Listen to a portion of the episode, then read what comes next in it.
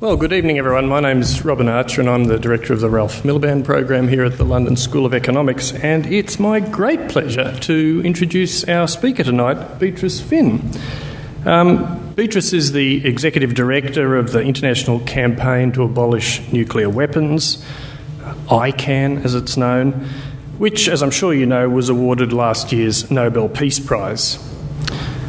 Um, ICAN is a, is a, coalition of a number of non governmental organisations, uh, over 100, I think 103, is that possibly right? In 103 countries. We're like over 500 now. 500 organisations in over 100 countries.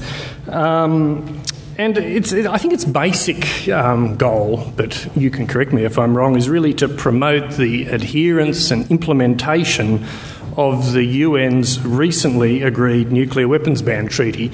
I mean, it goes by the official name, the Treaty on the Prohibition of Nuclear Weapons. An agreement that was um, come to just in July last year, and one which will come into force once 50 nations have ratified it. And I note in passing that the UK has so far declined to do so. Beatrice herself um, was a student of international relations at the University of Stockholm, was a student of international law here in London, and she's written about a number of different things. She's written about the law of weaponry, humanitarian law, questions about gender and disarmament, and the relationship between civil society and diplomacy. Soon after she graduated, she spent quite some time working for the Women's International League for Peace and Freedom. I guess some of you may know this organisation, but I think more people should. I mean, it's an amazing organisation which has its roots in the opposition to the First World War. And it tells you something about the commemoration of the centenary of that war that not uh, very much comment has been made about that aspect of it. Well, um, Beatrice is going to talk to us for about 45 or 50 minutes, and then we're going to have lots of time for questions and discussion. But before we do that, can I ask you to join me in welcoming our speaker, Beatrice Fihn? Stand here. Such a nice room here. Can you all hear me? Uh, thank you so much uh, for that great introduction, and thank you so much to LSE for inviting me here today. Uh, and of course to the Ralph Miliband program uh, for hosting this lecture at such an important time. And the theme of this lecture series uh, this year is generations. How this generation's experiences different from the last generations. Are there similarities or are there differences? And that's quite a good place to start when you talk about nuclear weapons. Um, and I've found that as I've been traveling the world and speaking at events like this one, or doing media appearances or just lobbying diplomats. Um, people's attitudes to nuclear weapons differs greatly uh, depending on their generation. And I don't think that that should surprise us.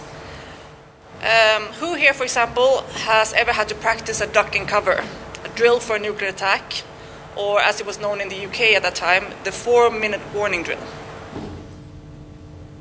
Yeah, one.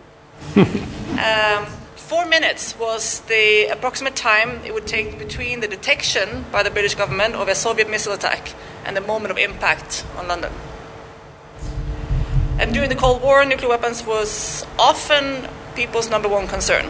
And a very real and lived threat of complete and unexpected destruction from above sort of lurked in the back of people's minds every single day as the author William Faulkner described it in his speech accepting the Nobel Prize in Literature in 1949.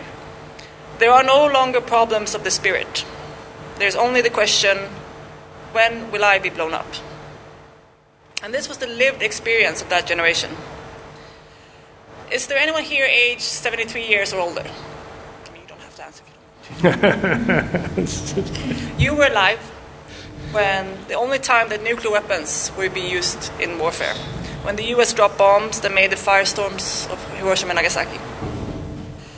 In a survey of Americans, a month after the first use of nuclear weapons in 1945, only 4% of the respondents thought that the weapons should not have been used at all. And by 1998, that number had grown to 26%.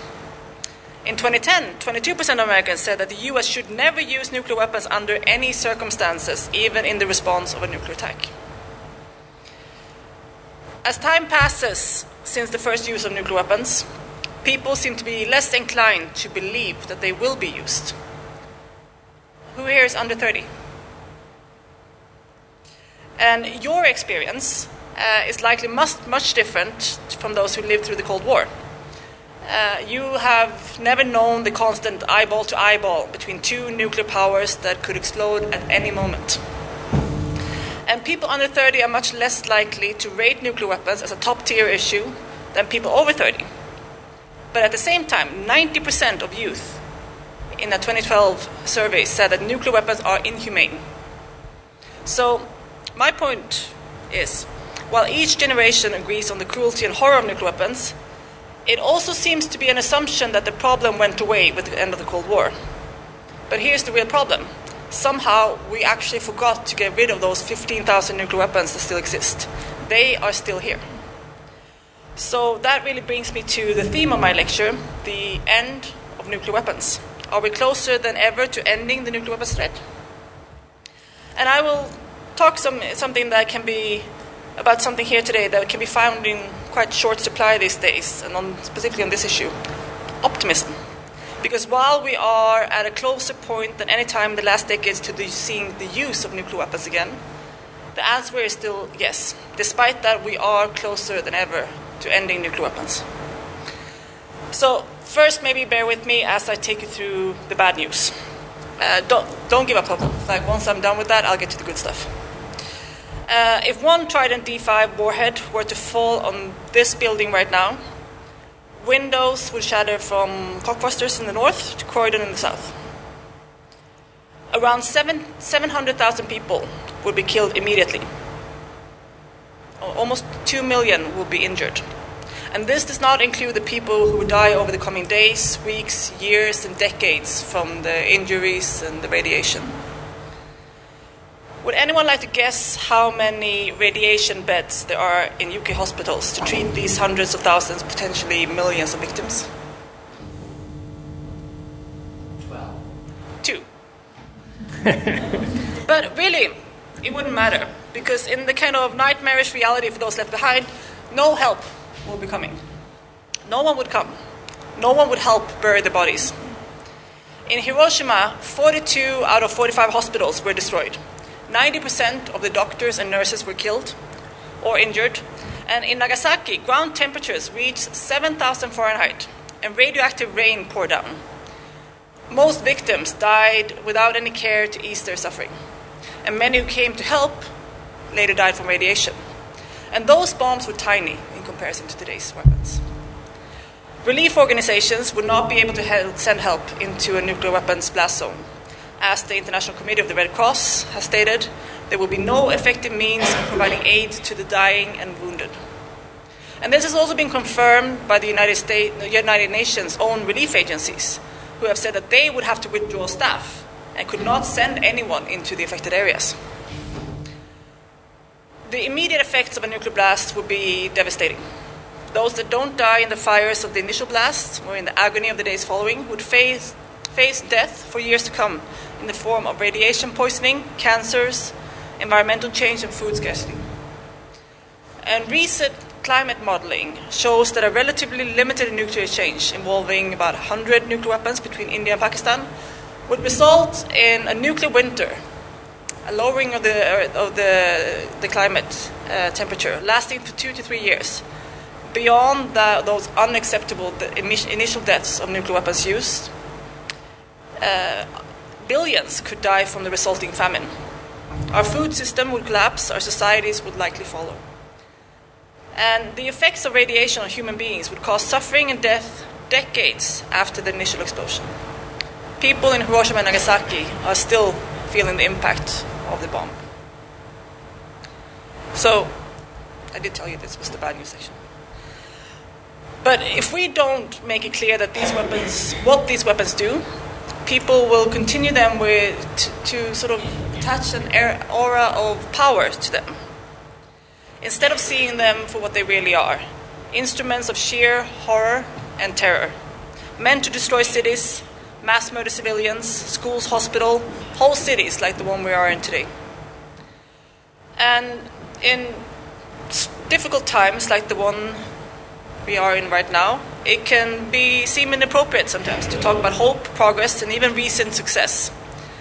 It can feel like we're covered with, in darkness, and discussing anything else is an act of surrender and normalization of the insanity of this moment. The President of the United States is a reality TV show host who brags about sexual assault and threatens to kill hundreds of thousands, maybe millions of North Korean citizens with nuclear weapons on Twitter. Russia is developing hypersonic missiles to avoid interception, preparing for when these weapons will need to be used.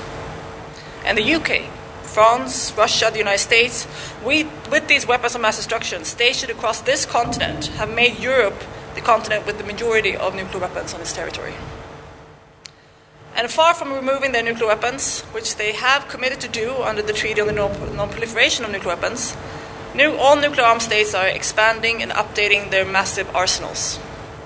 We are right now at the starting point of a new nuclear arms race, with countries prepared to spend trillions of dollars on nuclear weapons, meant to last another 30 to 70 years, if we even make it that long. Earlier this year, in January, one million Hawaiians hid in basements, closets, bathtubs after receiving an alert on their phone, reading in all caps ballistic missile threat inbound to Hawaii. Seek immediate shelter. This is not a drill. And this was the same week as Donald Trump and Kim Jong un threatened to use nuclear weapons. People panicked, and rightly so. But for seven decades, nuclear armed states have threatened to mass murder civilians have kept the nuclear weapon on high alert and been prepared to wipe out entire cities in a few minutes. And despite the end of the Cold War, the threat is no less for this generation, even if this generation is less concerned about it. In fact, there are many arguments to suggest that the threat is actually graver right now than during the Cold War. We no longer have two blocks in the world who constantly watch each other and predicting every each other's move we have more nuclear armed states than ever. And these states operate in a different, more multipolar world with global, regional, national, local conflicts simultaneously, all of them with the possibility of escalating with global impact. And to add to that, new threats to our security cyber warfare, fully autonomous weapons, terrorism, organized crime, climate change, migration flows, increasingly complex information uh, warfare. We have let the most destructive weapon an incredibly inflex- inflexible, very unsophisticated, inhumane weapon, which consequences are impossible to contain, continue to exist in a much more complex, automated, rapidly changing world. The risk of nuclear weapons being used, either by intent or accident or sheer misunderstanding, is increasing. Just last week, a US government audit found that the Department of Defense is woefully unprepared for cyber attacks. It found that testers were routinely able to infiltrate and commandeer the weapon system they're testing, all undetected by other testers meant to fend them off. In at least one case, they found the administrative password within seconds by looking it up on the internet. The DoD had forgotten to change the default password for the system. Oops. The game has changed in the world, but these weapons have not. Every single day that nuclear weapons exist, by the thousands in our seas, in bunkers below us, and in constant alert flying above us, is a day of instability and irrationality. And it matters little if the usually man threatening indiscriminate mass murder possesses charismatic speaking abilities like Reagan or a cool head, sophistication like Obama or is just one tiny tantrum away from launching a nuclear strike like Donald Trump. Doesn't really matter if the leader of the largest nuclear state is a tyrant like Stalin, a reformer like Gorbachev, or a strong man like Putin. The problem is not the leader, it's the weapon. And while the threat might be exaggerated by a certain leader, it's always there, always grave, and always imminent. So, yes, this moment is alarming. But it's no more insane than any other moment we've convinced ourselves that weapons made for the destruction of cities and mass killing of civilians was a key to our collective security. As Pope Francis said while condemning the policy of deterrence last year, how sustainable is a stability based on fear when it actually increases fear and undermines relationships of trust between people? It is not sustainable, and we have only survived this consistent threat this long thanks to luck and a few brave individuals who defied the orders to launch counterattack when faced with false alarms. A security based on fear and sheer luck is no security at all. And it's for all these reasons and more that the Bulletin of Atomic Scientists this year moved the doomsday clock two minutes to midnight, the closest to the use of nuclear weapons than at any point in the last 65 years. So that's the bad news. We're all going to die in nuclear war. But, and this is the big caveat, only if we keep these nuclear weapons around forever. We do have a choice eliminate nuclear weapons, or they eliminate us. So now there's the good news we are closer than ever to eliminating these weapons, and thereby ending the insanity of this mutually assured destruction. One of the problems with the nuclear weapons debate has always been this special authority that we have given nuclear weapons. The license that grants them to circumvent the laws of war and our common humanity. To say mass murder of innocent civilians is never okay, except when at the hands of our mystical geopolitical power stick. But these weapons are just weapons. And as soon as we take them out of the frame of geopolitical security and defense policy, we can see them for what they really are. And this is what the international campaign to abolish nuclear weapons have done. We took them out of the frame and put them into a humanitarian one. The humanitarian frame says it's never okay. There is never a geopolitical justification for the murder of millions of innocent civilians. Just as it says there's never a military justification for the use of chemical or biological weapons. These are just weapons. And with these weapons, viewed firmly through a humanitarian lens, ICAN has worked with governments to do something everyone told us was impossible. We ban nuclear weapons. The Treaty on the Prohibition of Nuclear Weapons was adopted at the United Nations in July last year, and since then it's open for signatures. And to date, 69 countries have signed it, 19 have ratified it in their own domestic law, and once 31 more countries ratify it, the treaty that bans nuclear weapons will enter into force and become international law. These weapons will no longer be symbols of power, they will be symbols of shame. The real power of the treaty is its creation of a new norm that rejects nuclear weapons, because it becomes clear that they're heinous, they're shameful, and they have no place in a modern democracy who adheres to international norms around human rights and the moral and legal prohibitions around targeting civilians in warfare. This is the new standard that we're taking strides towards. This is where we already are having our impact. We are creating the conditions for eliminating nuclear weapons by starting with saying they're unacceptable and illegal.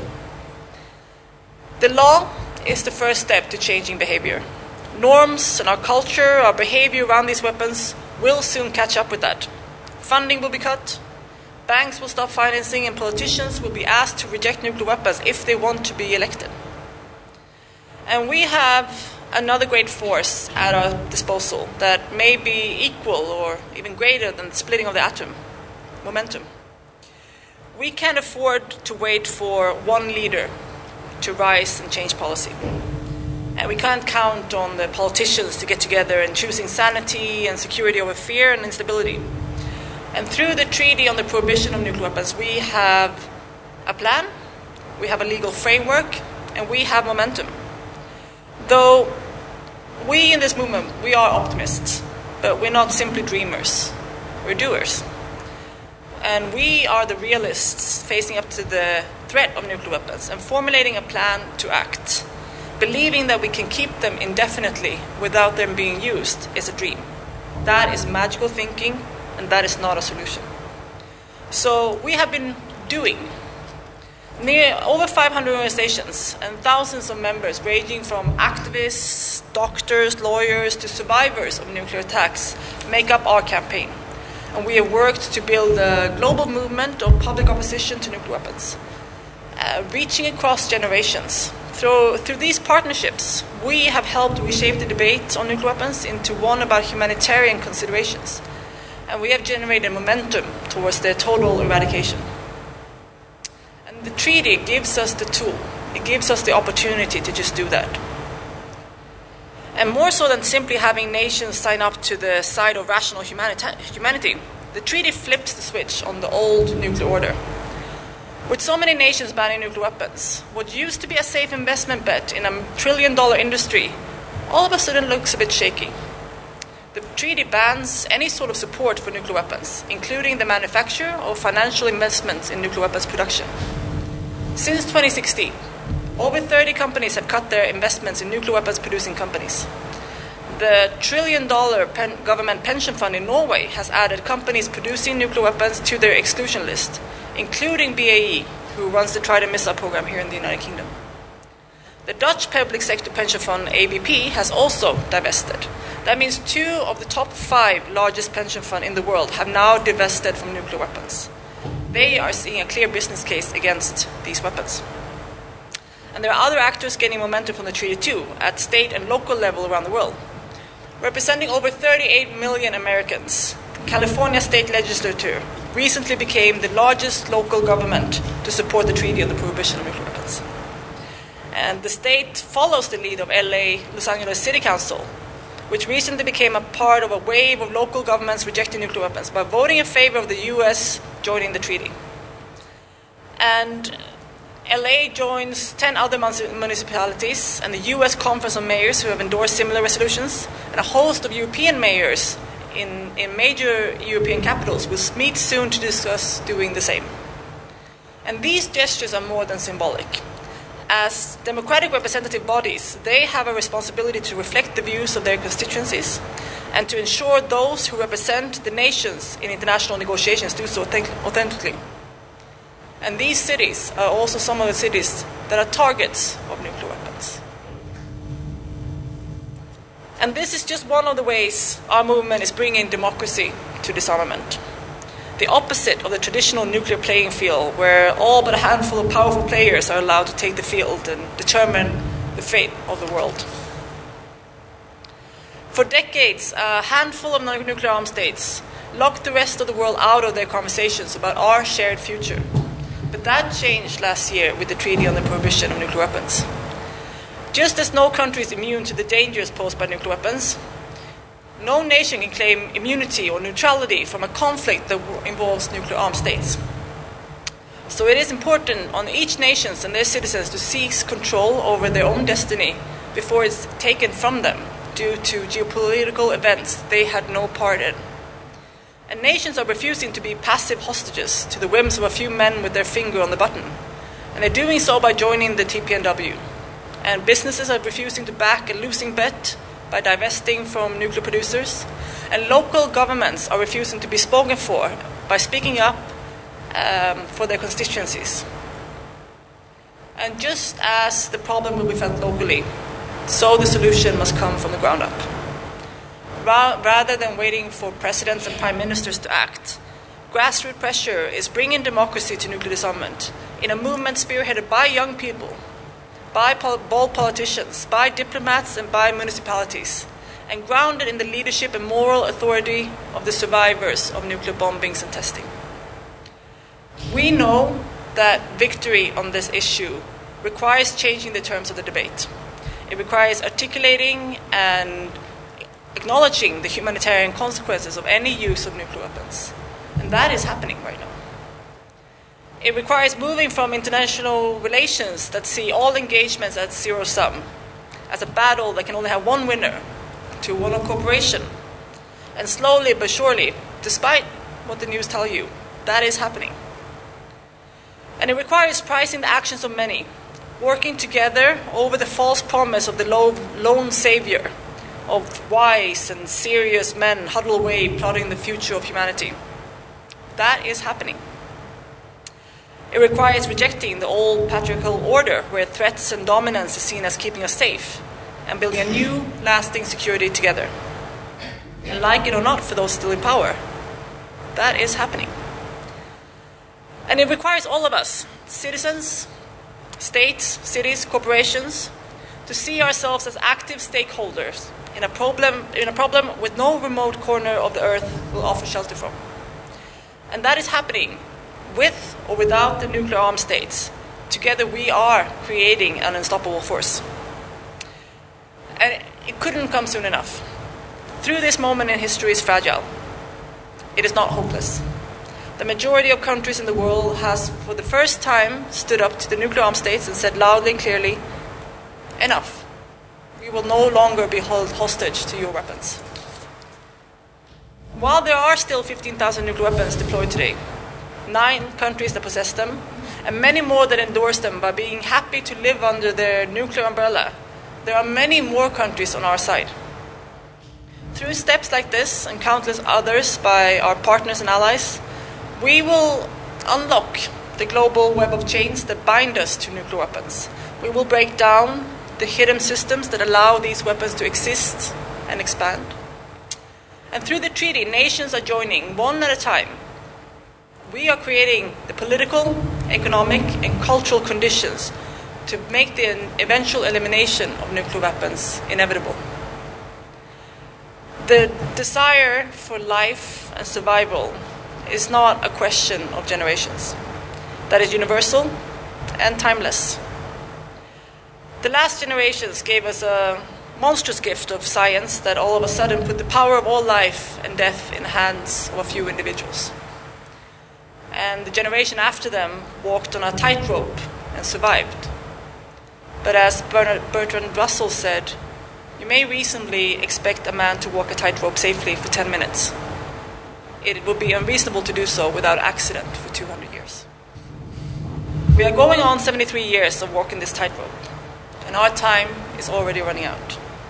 So it falls to this generation to choose life over death and destruction, hope over fear, sanity over irrationality and luck. Yes, we are closer to doing that ever than, than ever before. But in the game of nuclear tightrope, getting close doesn't matter. Only the elimination of nuclear weapons can assure our safety. We must be hopeful for the sake of future generations, we cannot let close enough be good enough. Thank you.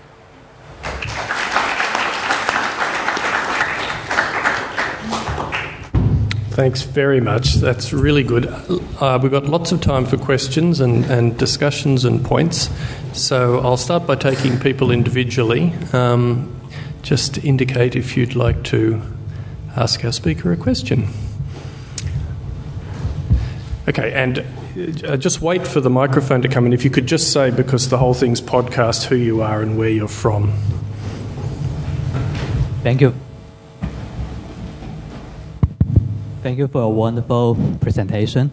And my question is that nuclear weapons as, as a deterrence, deterrence mechanism or a defense mechanism.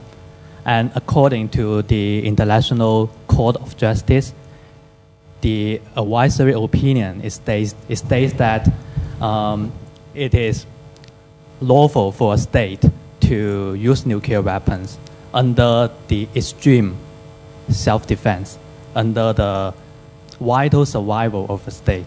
So, uh, in this aspect, um, so according to the international law, it is lawful for some countries to possess nuclear weapons.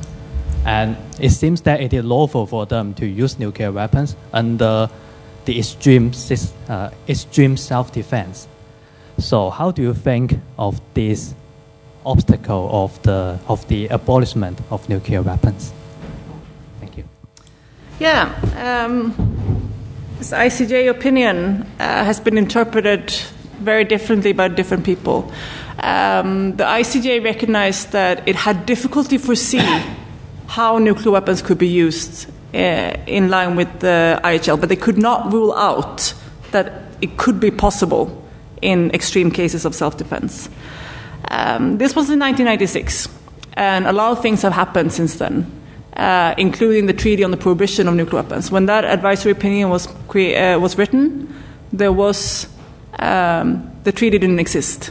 So now we have a new law that said that any use of nuclear weapons would be illegal.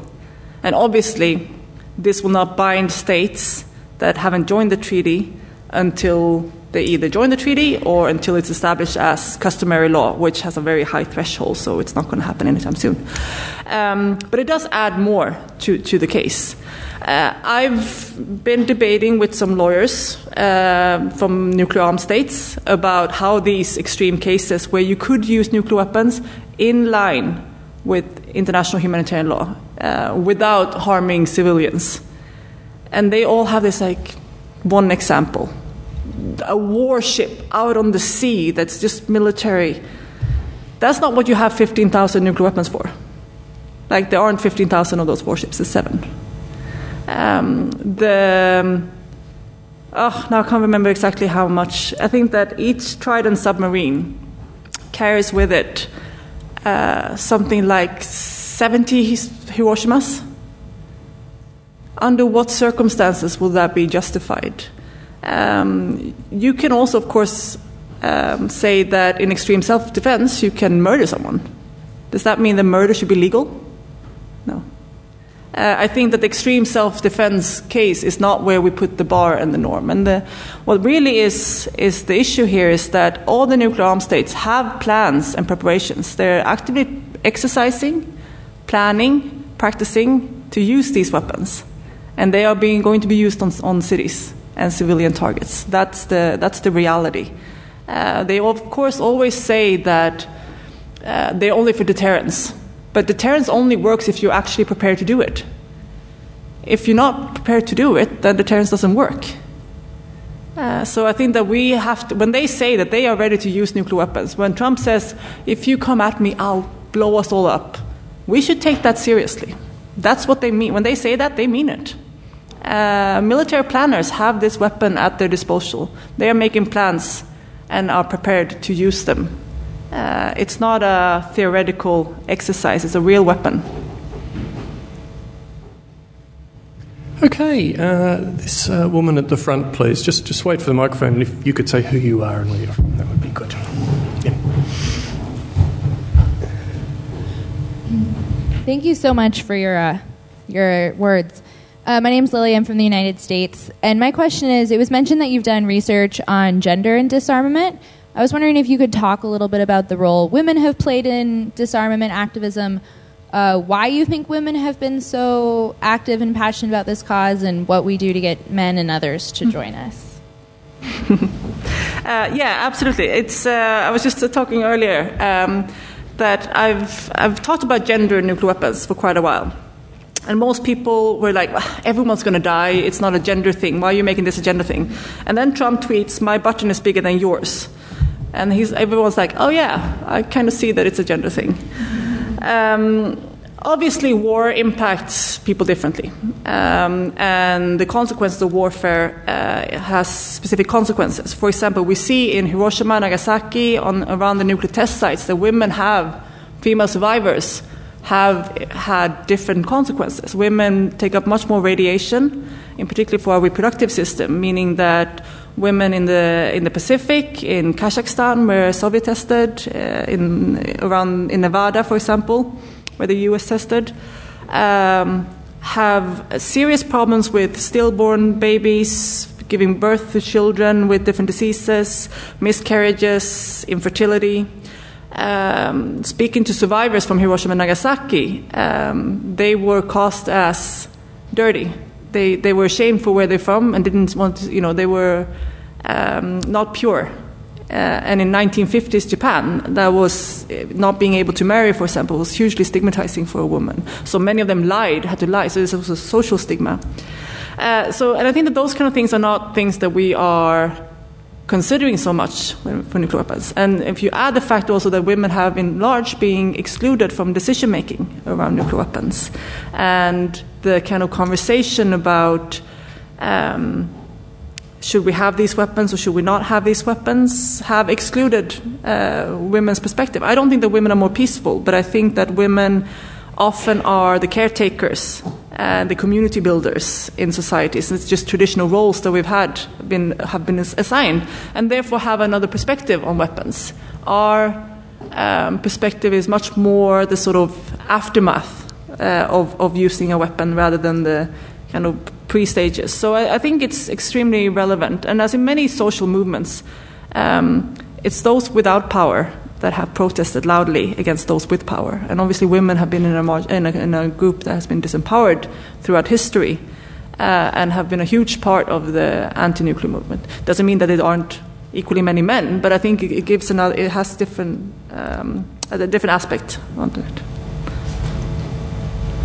Okay, so now we've got a good number of questions. I'll Several, maybe, at a time. It's, I speak too long. No, you're right. Well, we might move to that in a minute, but I'll just keep yeah. going with singles for a minute. Um, at the back, the gentleman at the back, please. Can you give us a flavor of uh, the politics in Europe?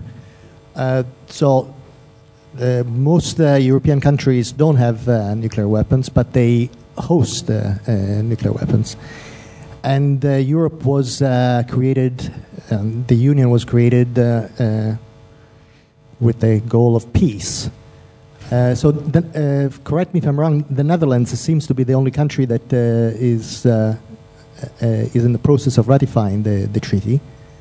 Uh, what uh, can you give us a flavor of how politically the European Union could be, become a, um, a supporter of the treaty? Yeah, I think that the, um, the situation in Europe is quite interesting. It's a continent that prides itself of being supportive of human rights, IHL, you know, it's democracy and openness, but yet uh, the majority of European countries, not all of them, are uh, under the nuclear umbrella through NATO. And their military is involved in the plans and preparations to use nuclear weapons. Their militaries are training, sort of the German military is training to drop nuclear weapons on cities. Uh, you have countries like Norway, which this question is extremely uncomfortable for them. And for a very long time, they have been able to hide behind the nuclear armed states and say that we're not the ones with nuclear weapons. Uh, this treaty has really put a spotlight on their kind of hypocrisy. Uh, it's easy to say that North Korea shouldn't have nuclear weapons and they are awful, but if Norway can't be safe without nuclear weapons, how can we expect North Korea to have a higher standard of human rights law and IHL? Um, but again, I think it, it doesn't. It's not because they don't believe in human rights and IHL It's because we have disconnected nuclear weapons from reality. We don't see it as it's, it's a political weapon. It's just something that we, we do in NATO, and nobody is allowed to question it. Uh, and, we, and when we started prodding politicians, I met the Prime Minister of Norway, for example, I'm just taking Norway as an example. Uh, it's obvious how incredibly uncomfortable, as a politician, she was talking about how they are participating in plans and preparations to mass murder civilians. It's like, no, we're not. But your military is part of these missions with nuclear weapons. Well, it's just an alliance, like trying to sort of hide it under someone else's responsibility. And I think that that's the, the key here to, to realize who is complicit in nuclear weapons and who accepts it and facilitates the nuclear armed states. And in, in the end, you know, allows for countries like North Korea to say, hey, you're doing it, I want it too. If it's so important, if Norway needs protection from nuclear weapons, you know, we feel pretty threatened. We need it too. So I think that the, the treaty has definitely put a spotlight on that, and um, it's the, the NATO states of the European Union have been um, both rejecting it on their own, but also bullied by nuclear armed members of NATO, United States, France, and the UK. Very much pressure on, on the other NATO states to not join this treaty. There are EU countries, of course, so EU is split. So you have countries like Ireland and Austria that were like the champion states. They were the first to sign this treaty, they were being part of the development of this. Um, you and, and a couple of other you have countries like Sweden, for example, that's you know in the middle, very closely connected to NATO, but not an official NATO member. Uh, so they're sort of wobbling right now. Should we sign? Should we not sign? The US is really angry with us. Oh, scary stuff. I'm Swedish, so. Um, but yeah, so it, it really puts it puts their kind of um, actions on the spotlight. Uh, which countries are prepared to use weapons of mass destruction, and which countries aren't? Uh, and I think that that's uh, getting, a, getting these states to say no isn't always a bad thing. It's also the first stage to changing their position is to get them to admit it and to get the people in these countries to like, wait, what? Why, why are we supporting weapons of mass destruction? That doesn't make any sense.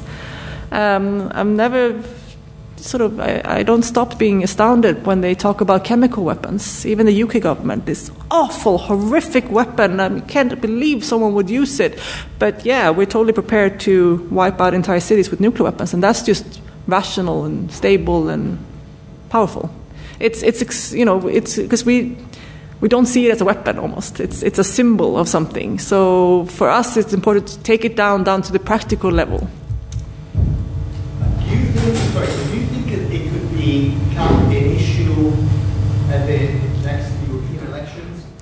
Oh yeah, yeah. Uh, sorry, you asked about the US. Yes, absolutely. There was a, a resolution in the European Parliament um, a year ago, a year and a half ago, supporting uh, the negotiations and calling on all EU states to participate, and that was adopted in the European Parliament. So there's a lot of public support in the EU, and we will be working uh, with our partner organizations across the EU to make this an issue for the election and make politicians that are running in the EU election uh, next year take a stand on this. So definitely, it can be it can be an issue. Okay, um, can we have this woman in the front row, please? Thank you. Hi, I'm Nicole. I'm from Scotland. Again, thank you so much for coming to speak to us. I just wanted to ask if you could speak a little about the role that language plays in all of this, both in terms of the popular discourses that distance the nuclear weapons from the devastating impact mm. that they have played, and also in terms of the treaty itself, because I know the language used there is very deliberate. So I was wondering if you could elaborate on that. Absolutely. I think this, you know, in a way, I feel like someone should do a, like a big academic study. Maybe LSE you can do this uh, about the language around nuclear weapons. It's like the biggest marketing thing ever. How they managed to turn this weapon into something that, that is powerful and safe and stable. And when you actually look at it, it it's crazy. It's insane. It's like a, a, giant suicide vest that we all put on voluntarily and just accept it. It's, it, it's insane. And, and the, the way we talk about them is extremely, it, it really puts the spotlight on that. You talk, for example, in the UK, the government won't even say it's weapons, it's a nuclear deterrent. And that's very intentional. The, this thing, these boats, deters nuclear weapons. They are nuclear weapons. They don't like they are weapons meant to be used. And you know, you, you, they use that kind of language also. Um, using very complex terms, uh, making extremely difficult, very far removed. Uh, this is not, you know, this is about global stability, geopolitics. You as an individual can't possibly understand this way over your head. Trust us. Uh, these are giant radioactive bombs. They're not special, they're not magic, they're not even advanced technology. They're 1945 technology. They're getting really, really old. Um, you know, the military is developing into this kind of high tech, fully autonomous, algorithm based weapons. They are moving quite far away from nuclear weapons. Very few actual military mission that it would make any sense to use nuclear weapons, even if there's an existential threat, as we talked about before uh, even if North Korea would use nuclear weapons against, say, uh, the United States, they would have much more effective ways to, to respond to that that isn't nuclear. Um, it, it, it, may, it, it's just a prestige thing. So they've built up, they even call it, you know, and we, we use this language without thinking about it nuclear powers. Not powers. It's not powerful. We never say, oh, the chemical weapons power Syria you wouldn't say it like that. So I think what we're doing is try to reverse that by by focusing. And I, I very intentionally say I don't I don't use the word deterrence. I use threatening to mass murder civilians because that's what deterrence is, right? Deterrence means that I'm prepared to wipe out your cities. Uh, so let's call it that. And you can see when you debate with people that they flinch ooh, it's uncomfortable. Well, why are you saying that? That's not actually what we do. We're just deterring. It feels much more clean and neutral and safe and, and reasonable and logic. Of course, we want to deter war, right? That's, that's sane. We don't want to mass murder, threaten to mass murder civilians. So I think that we can use language to our advantage. Um, and obviously, as civil society, it's extremely difficult to have the same PR impact as the most powerful, richest countries in the world. So it's kind of a David and Goliath thing in terms of language use. But with the Nobel Peace Prize, for example, we have been given a platform.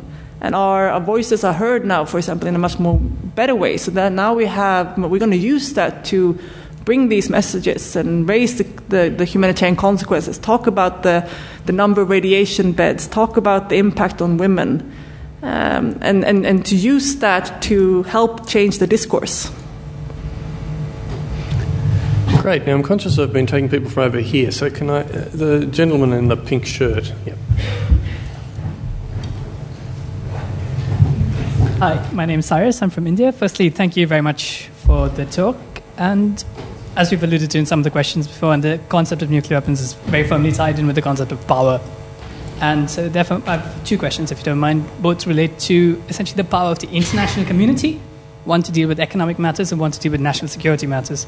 So, the first question would be is that the countries that possess the nuclear weapons are basically the company, co- sorry, countries with the largest economic clout in the world. So, how could the other countries that do not have them effectively um, sort of put pressure on them economically when many of them are dependent on economic structures and systems that are essentially run by, say, the US, China, uh, India.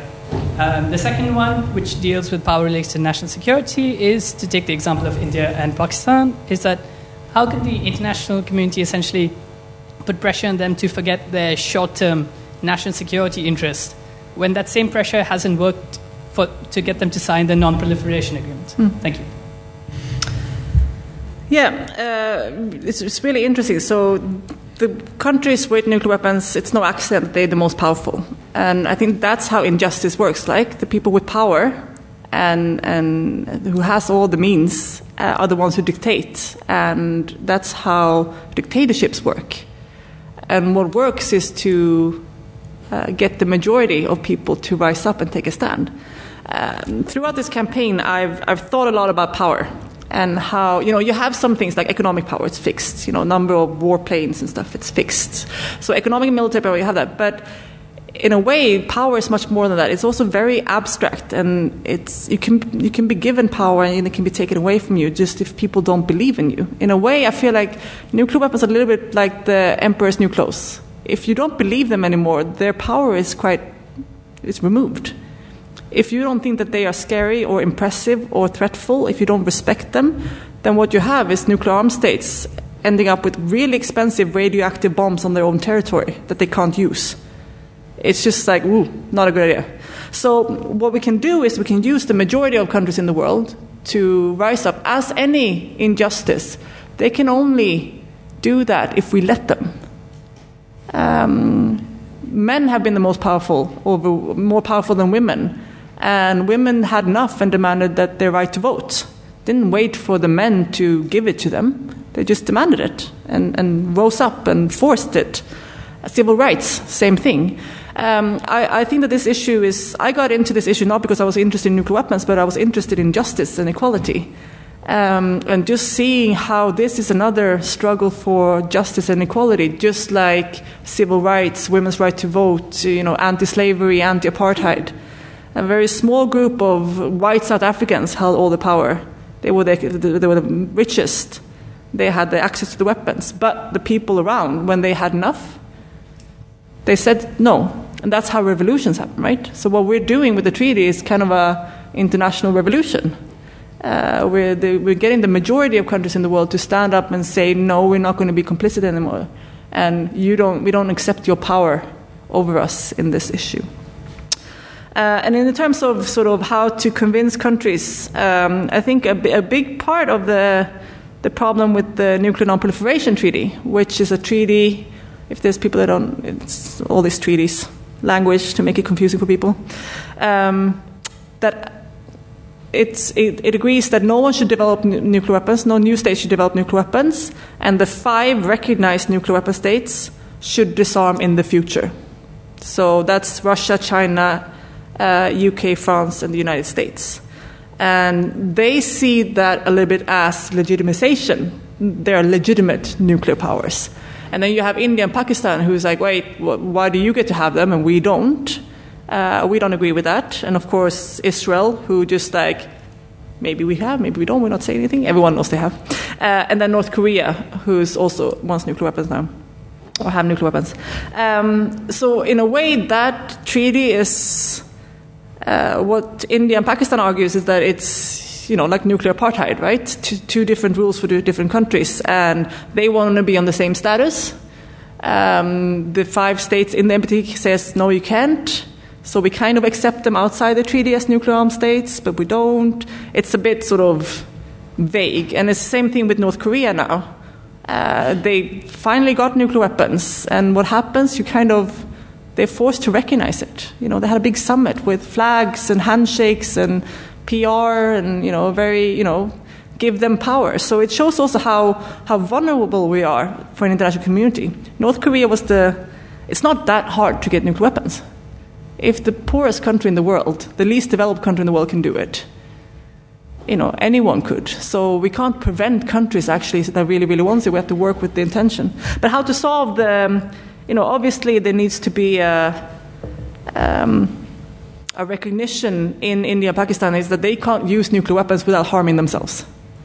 Uh, the two countries are so close that any impact will cross over the border. You can't, they don't respect borders, nuclear weapons, they don't respect generations, they will continue to impact future generations, so that there is very little you can, you can't actually use them.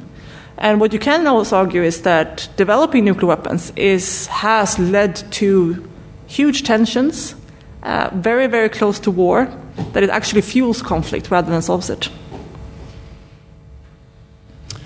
Right. Um, uh, perhaps this um, person here, just wait for the. Yep. I'm a graduate of this International Relations Department at University. Um, you, what I was reading about the quantities at uh, stage You haven't actually referred to the quantities. I'll ask about this. Russia and America have most, more than anybody else. Even though Russia now is no longer a superpower, I understand it actually has numerically more nuclear weapons than the United States. They're the two states, obviously, with the most. If you could confirm that, am I right or wrong in saying that? And then other states have smaller amount. Britain, of the initial nuclear weapon states, probably has the least. Actually, has less than France. If you could say anything about the numbers that the nuclear weapon states possess. Yeah, absolutely. I mean, the, U- the U.S. and Russia are the by far the biggest nuclear arms states. They hold over 90% of the world's arsenals. I think that the U.S. has around 6,800. They're not really super transparent with the actual numbers, but it's estimated around 6,800. Uh, Russia has around 7,000. And then you have a huge drop down to um, France, UK, and the US, which I think are around between 200 and, 200 and 300, the three of them each. Um, but we're talking still. Um, I think if the UK, I think that the active war is 180. Is that? Uh, that feels like a number that rings a bell in my head. But I'm sure there's someone here who knows better than me the exact number um, on the Trident submarines, and, and 180 uh, in Hiroshima. Uh, 80,000 people died um, from from and these weapons are bigger than that. So 180, you know, bombs bigger than Hiroshima it's an insane amount of power. Uh, and just again to sort of like it's it's so hard to grasp these numbers sometimes. Um, but what we say is that there's on a, a U.S. submarine, nuclear armed submarine, uh, there's the equivalent of st- the, all the firepower of World War II. If you think about that, not just Hiroshima and Nagasaki, but all the all the firepower of the entire World War II on one American nuclear submarine, there's seven times that. And they have 10 patrolling constantly. And that's not the missile silos, that's not the airplanes, that's 10, I mean, that's 70 World War IIs patrolling from the United States. And then you have the Russians, and then you have the airplanes and the silo, missile silos, and the French, and the British, and the Chinese, and the, you know, it's, it's insane amount of power. It's insane amount of firepower, not power as in the power we talked before. Okay, I am going to start taking them in twos um, because there's quite a number of people who want to get in. So um, this um, in the grey sort of sweatshirt, yep. Just yep. Uh, hello, and uh, thank you very much for coming here. I'm just wondering whether uh, I would like your thoughts on this statement, if that's fine. Uh, nuclear weapons compensate for conventional military inferiority and moderate against the use of force by one great power against another. If military assets were limited to conventional weapons, nations would experience fewer inhibitions against armed conflict. With disincentives to conflict reduced, the renewal of conventional arms races would likely be unstoppable. The problem lies not in the weapons, but in the nature of humankind. Mm. So I'm just wondering what your thoughts are mm. in regards to that. Thank yeah. you. I, I thought for a minute you wanted your essay, some notes for your essay. It, it sounded like. Um, let, let, me just take a second one because there are quite a few people. Um, uh, yeah, this person with the glasses, please. Yep, you, you, you with the glasses and the blue shirt. Yep. Actually, I have um, a follow-up question for the. Um, for Just say who you are and so on too. Yeah. Um, I'm Ignatius. Um, thank you for the talk, and um, I have a follow-up question from the previous one, which um, is about not the, the problem is not lies does not lie in the weapon, but lies in the human nature. So we do live in the world that is post-fall. Therefore, as much as I like to believe in the goodness, the love, the kindness of human beings, where we still have the concupiscence, ah, sorry, concupiscence towards sin, um, towards pride, towards power. And how do we deal with the fact that while the nuclear weapons can, it is possible for them to be abolished, but the technology to make them cannot be uninvented? Right, well, there's mm-hmm. something to be getting on with. Um, yeah. Um, yeah, both of these things are, are, arguments that we face quite, quite often. Um, I think it's important to remember that the vast majority of countries in the world do not have nuclear weapons and do not feel the need to have them. And that's quite important because I think that we, we create this sense that they're special, but why does uh, a country like Norway needs to be protected by nuclear weapons when a country like Sweden doesn't? Uh, why does the UK need nuclear weapons but Ireland doesn't? Uh, what threat is so grave to France an existential threat that a country like Lebanon doesn't. Um, why are you know? So I think it's a lot about sort of these perceptions. Um, of course, you can argue that they compensate for conventional weapons, but I also think there's a danger of making it hypothetical. They are very unusable. There's this brilliant um, yes, Prime Minister, you know, on the TV show. All, you know, there's this brilliant scene where they had this debate about nuclear weapons, and I probably wouldn't use them, and the Russians probably know that. Well, they probably know, but they, they, they don't actually know, so they probably can think. They, so they keep going back and forth. Um, we can argue that you know NATO is protected against Russia, for example, with American nuclear weapons. Would Donald Trump risk nuclear war with Russia to save Lithuania? Would American citizens be okay with having New York, Washington, LA wiped out to protect the country they probably can't even put on the map?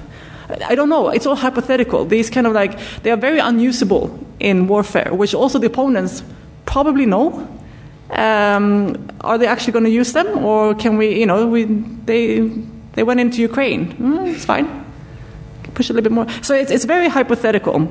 And also the argument then that, that you know, they, they are so stable, then if, if this compensates for conventional war and it keeps the peace, then why, why do we have a problem with nuclear weapons? Why don't we all have them? Why don't we encourage everyone to have them? If it's so peaceful and stability creating and wonderful, then why do we make all those efforts to stop others from having it? Wouldn't it be world peace if everyone had a big nuke in the basement? Um, and the same thing with the human nature. Like it's very much it's quite similar to the American gun debate, right? The problem isn't the weapon, the problem is people. Guns don't kill people, people kill people. It's the sort of logical argument. All facts and science shows that if you have weapons in your home, you and your family are more likely to get injured.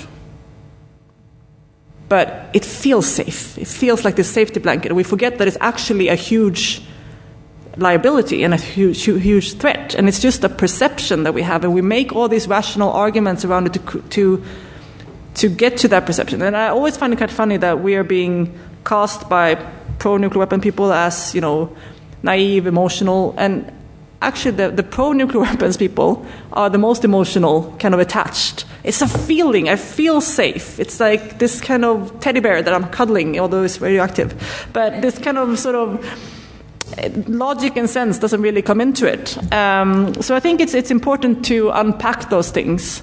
Um, I mean, chemical weapon could also be cheaper than conventional weapons. Um, that that doesn't make it more logical or or sane. And same thing with the technology issue that you know we, can't un- uninvent nuclear weapons, and that's true. You can't, but things change.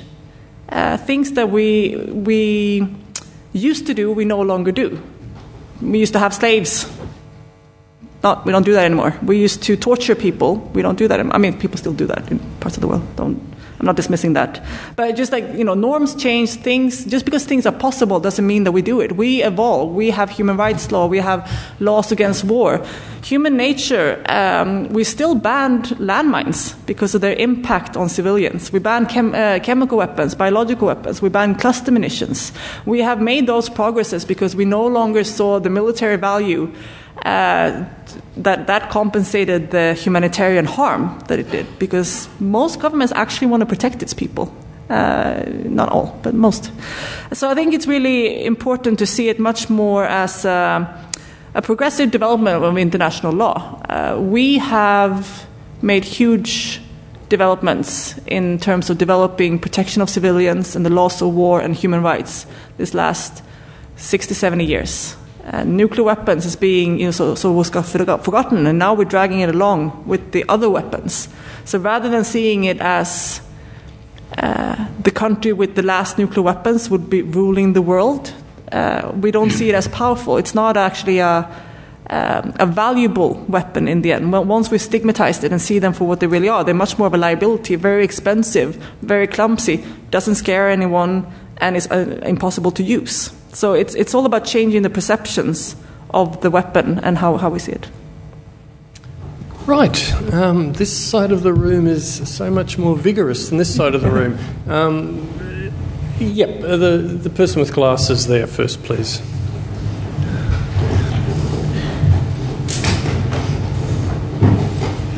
Um, I'm Louis. I study IR here at LSE.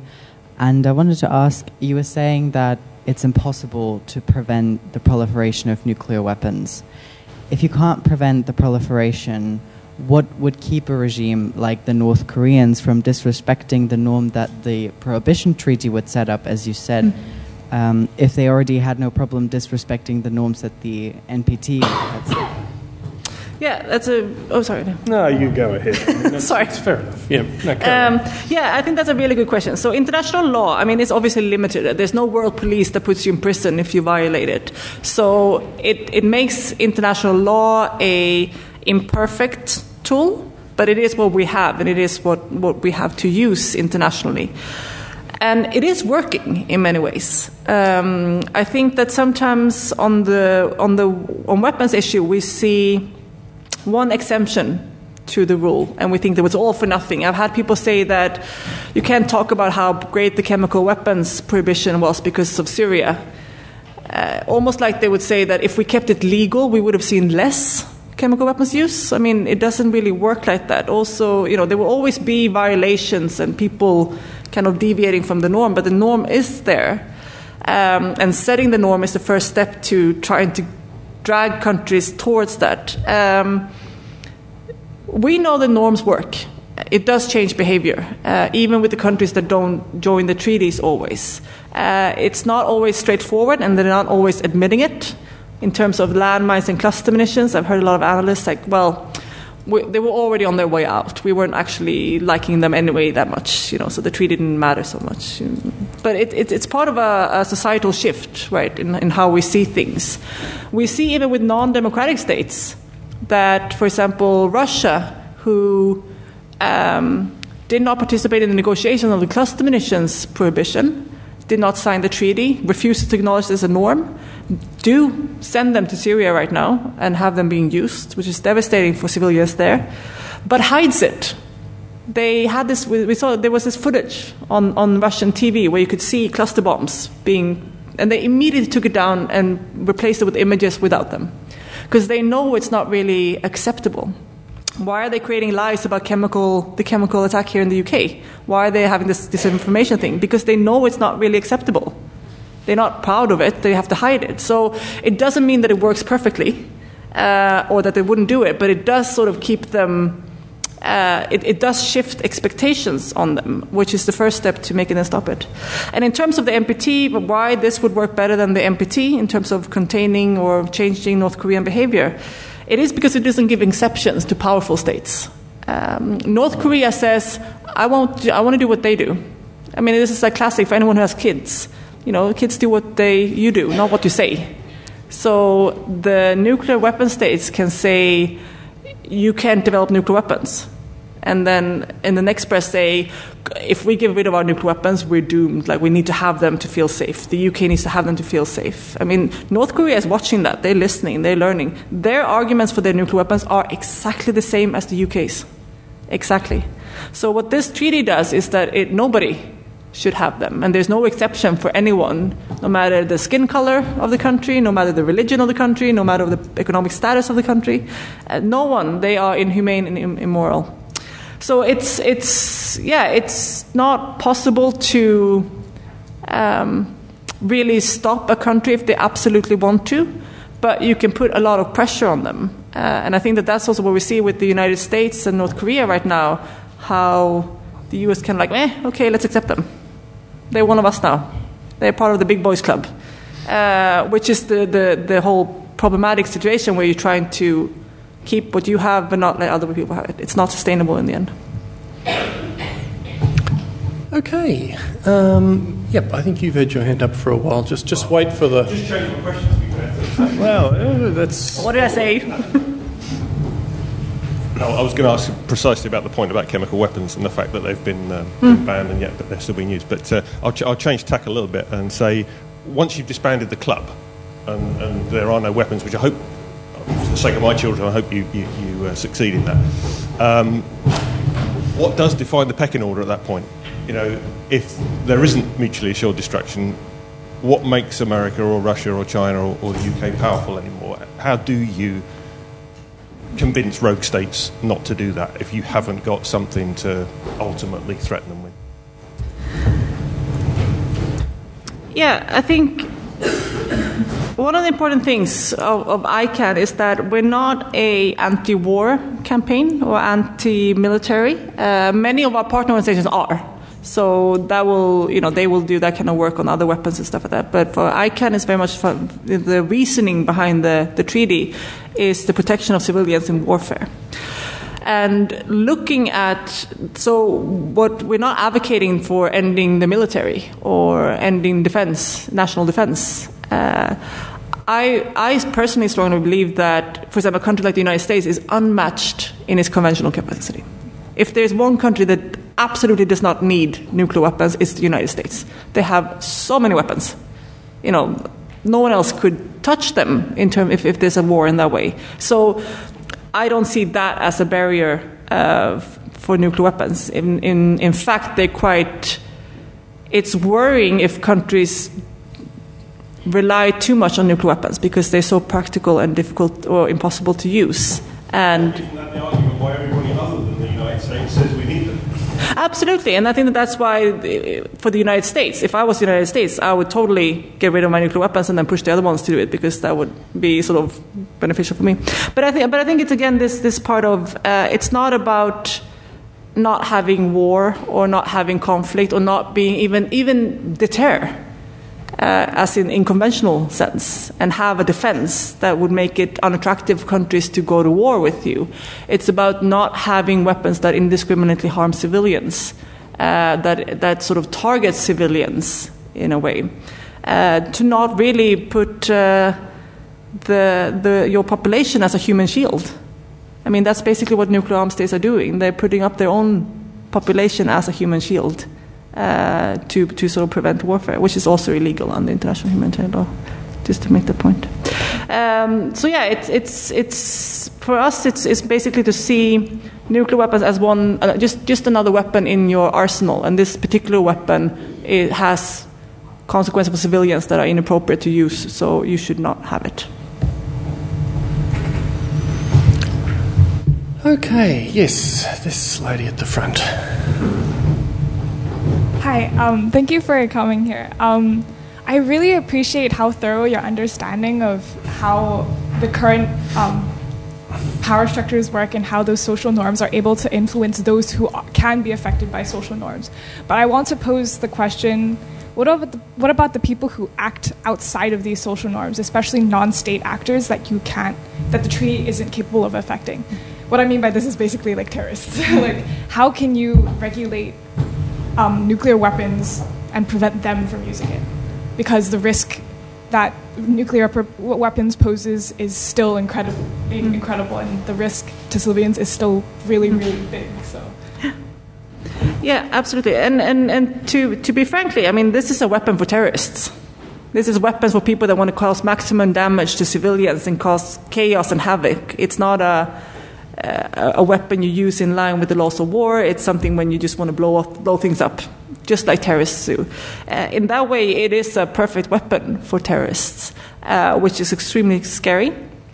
It is still very I said earlier that it's easy for a state to do it. It's quite difficult for non-state actors to do it. It's it's not that easy given the uranium enrichment plans that you have to have.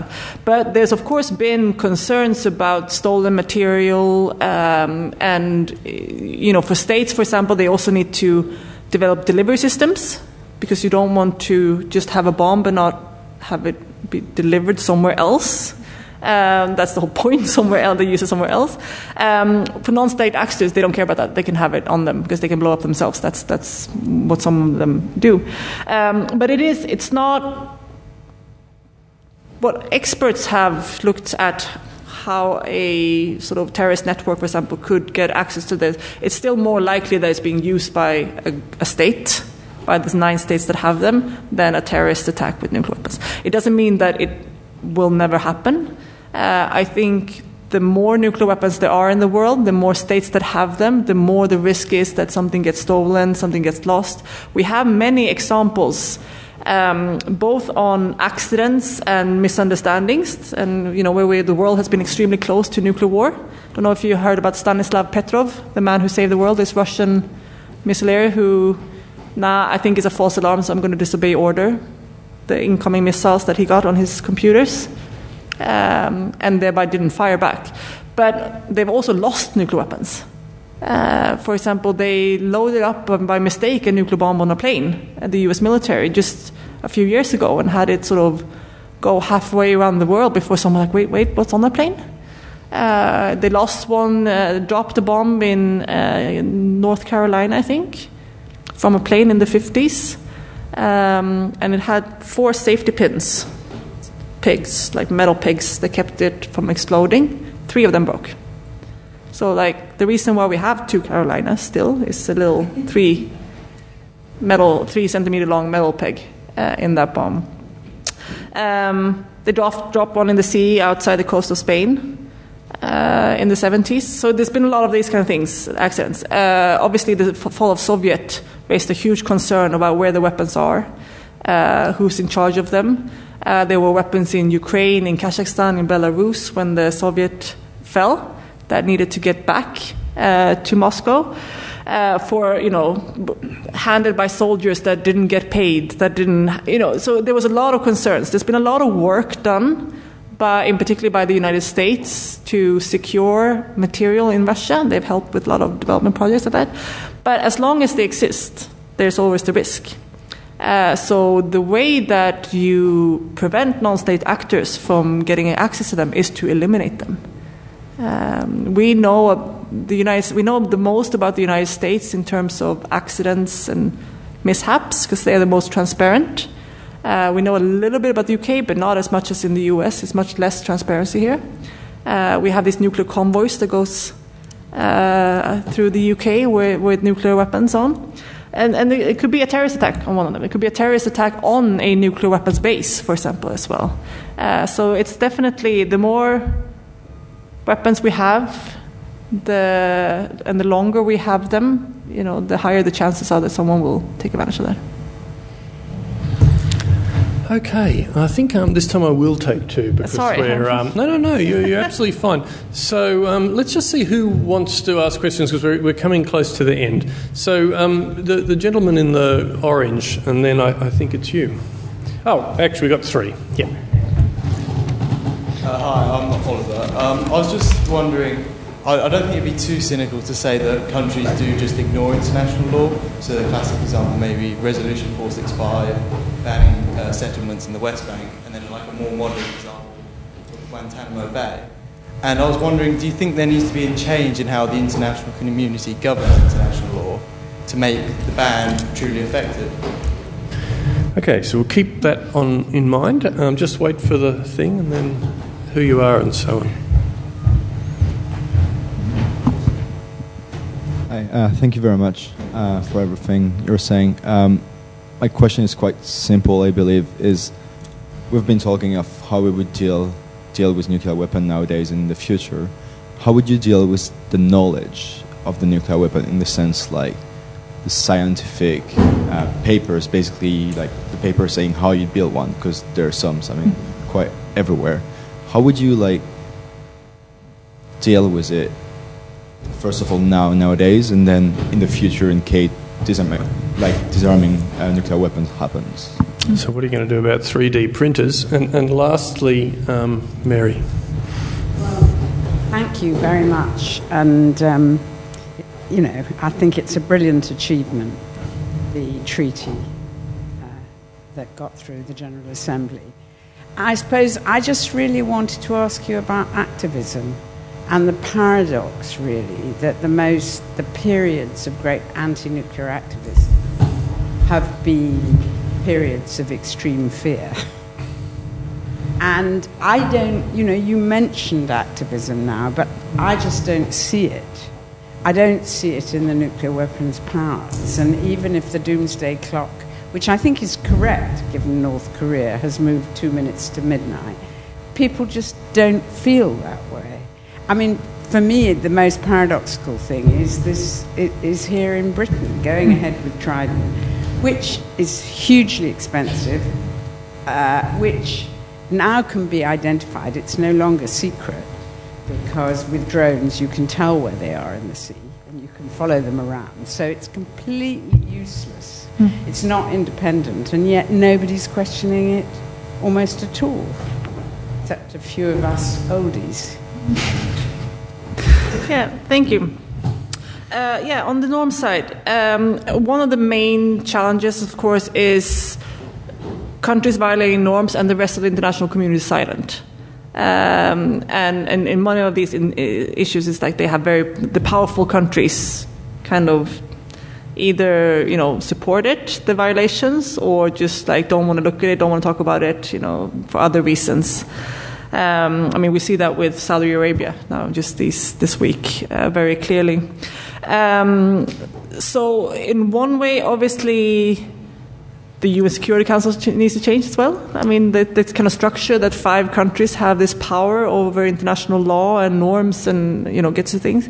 But at the same time, I don't think that we can wait for that. I think that we need to be loud when norms are being violated.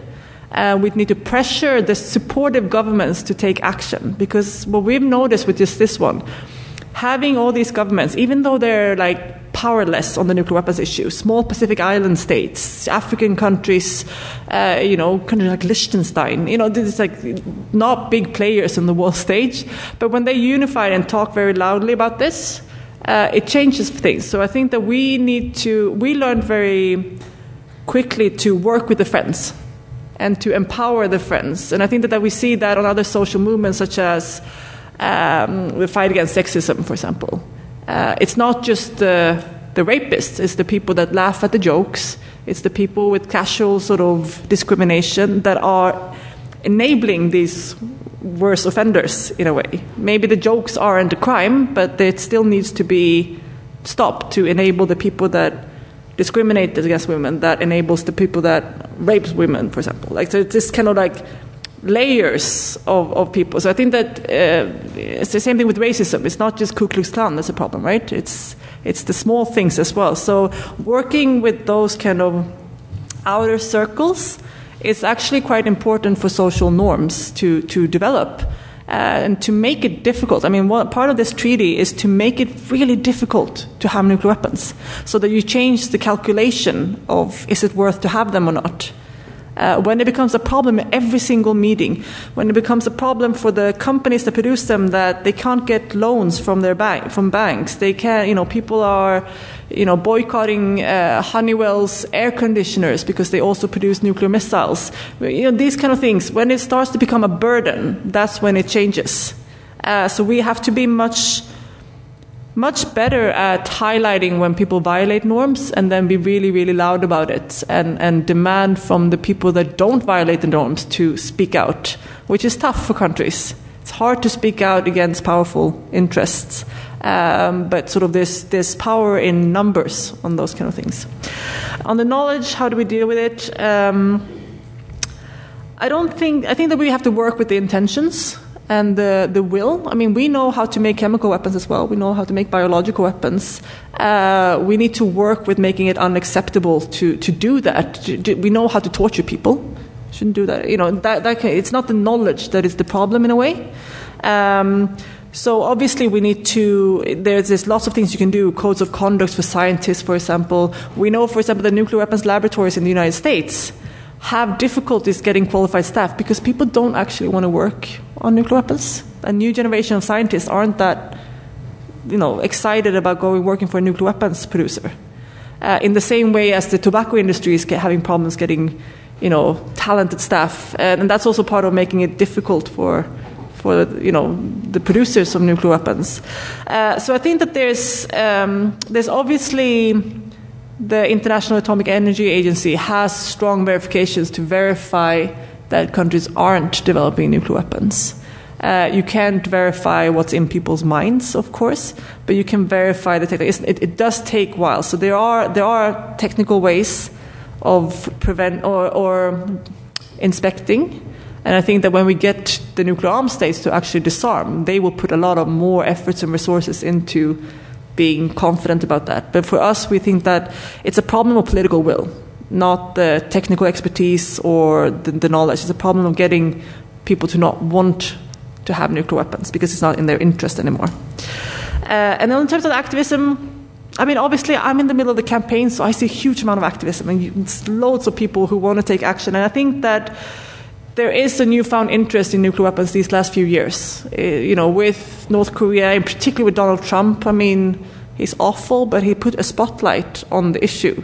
Um, so I do see that it's growing, but I think it's not perhaps uh, manifesting in the same way uh, as it did in, in the kind of 70s, 80s. I don't think that these giant mass demonstrations is really perhaps what activists do. Some, I mean, we have some of them. The Women's March was amazing, for example, and things like that.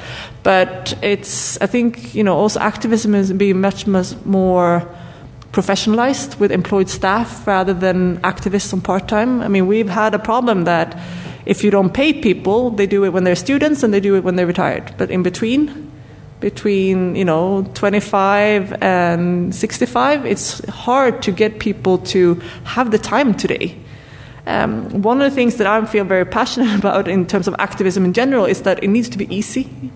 You need to be able to have a life, have kids, go to work, and then still contribute to something. And I think we need to get away from this that it's a, uh, that it's sort of a um, you have to sacrifice all these other things. Uh, nuclear disarmament activism also has a bit of a bad reputation, uh, being very naive. Uh, I think there's kind of a legacy from the from the Cold War. There's extremely left wing, uh, which just by that framing you sort of exclude big parts of the population that doesn't feel like this is an issue for them. Uh, what we're trying to do with the humanitarian focus is to make it this is not about right wing, left wing. Uh, the loss of war is not a political issue. It's just uh, everyone should support it. Human rights should not be a political issue, even though it's starting to become that again, unfortunately. Um, but it's you know it, it, it's bad time in general for these kind of things. Um, but I think that it's it's also important for us to connect this issue with other causes. I mean, one of the big challenges is that it's too big for people. Just like climate change, it's you know we we have we suffer from the same problem like climate change is that it feels people feel like they can't do make a difference. It's too heavy. It's too big. I can't do anything about this. So we need to work on on bringing it down to a practical level. Uh, things that you can do to actually make a difference and to show that you can make a difference. The we have 500 partner organizations ICAN, but in reality, maybe 150 people that actually around the world that actually works actively on this issue. It's not that many people, and we manage to take on the most powerful in the world, the richest, most military strong countries in the world, and win. They were so against. They tried to stop this treaty at every point of the way, try to stop it from being negotiated, being adopted, being signed by countries, and just these kind of group of you know we're not famous people, we're not celebrities, we're not high level politicians, just regular people. And for me, that gives me an incredible feeling of power. It's like, you know, we, we ban landmines, we ban cluster munitions, we ban nuclear weapons. Woof, there's nothing we can't do in a way if we just really organize. And perhaps we don't need that many. We need key people to turn key decision makers. Uh, but we also, I mean, of course, we, in, in, some countries you need less people. In the nuclear arms states, going to need more to do that. But I think we need to. It's. I think it's happening more and more. Um, but it needs to be relevant to people and to the things that people care about. Listen, thank you very much. I mean, there's an enormous amount that's come out of your lecture. Two things struck me, and I'll just, just mention them as something to take away. I mean, I, I was very struck by your analysis at the beginning that we, have been sort of lulled into a false sense of security in the mm. public in general at just the time when there's this massive investment in renewing these weapons. And I think that's something that we can see here very particularly in the United Kingdom. I mean, this is a country where this is a real issue that could be lively pursued. And the second thing that struck me was that I think um, typically the nuclear disarmament movement has emphasised the sort of sui generis nature, the, the special, unique nature of weapons, and yet you put forward an analysis that emphasised two or three times that they're just weapons. And on the back of that, you made an argument about how you could try to turn them into symbols of shame. Mm-hmm. And in warfare, questions of shame, of honour and dishonour have typically been very, very important indeed. So, were it possible to turn them into a form of dishonour, I think that would be a very powerful thing indeed. Clearly, there have been many generations of activists in this area, and it's a great pleasure to see that um, here now again we have a, a successful generation taking this issue up. Can you please join me in thanking our speaker?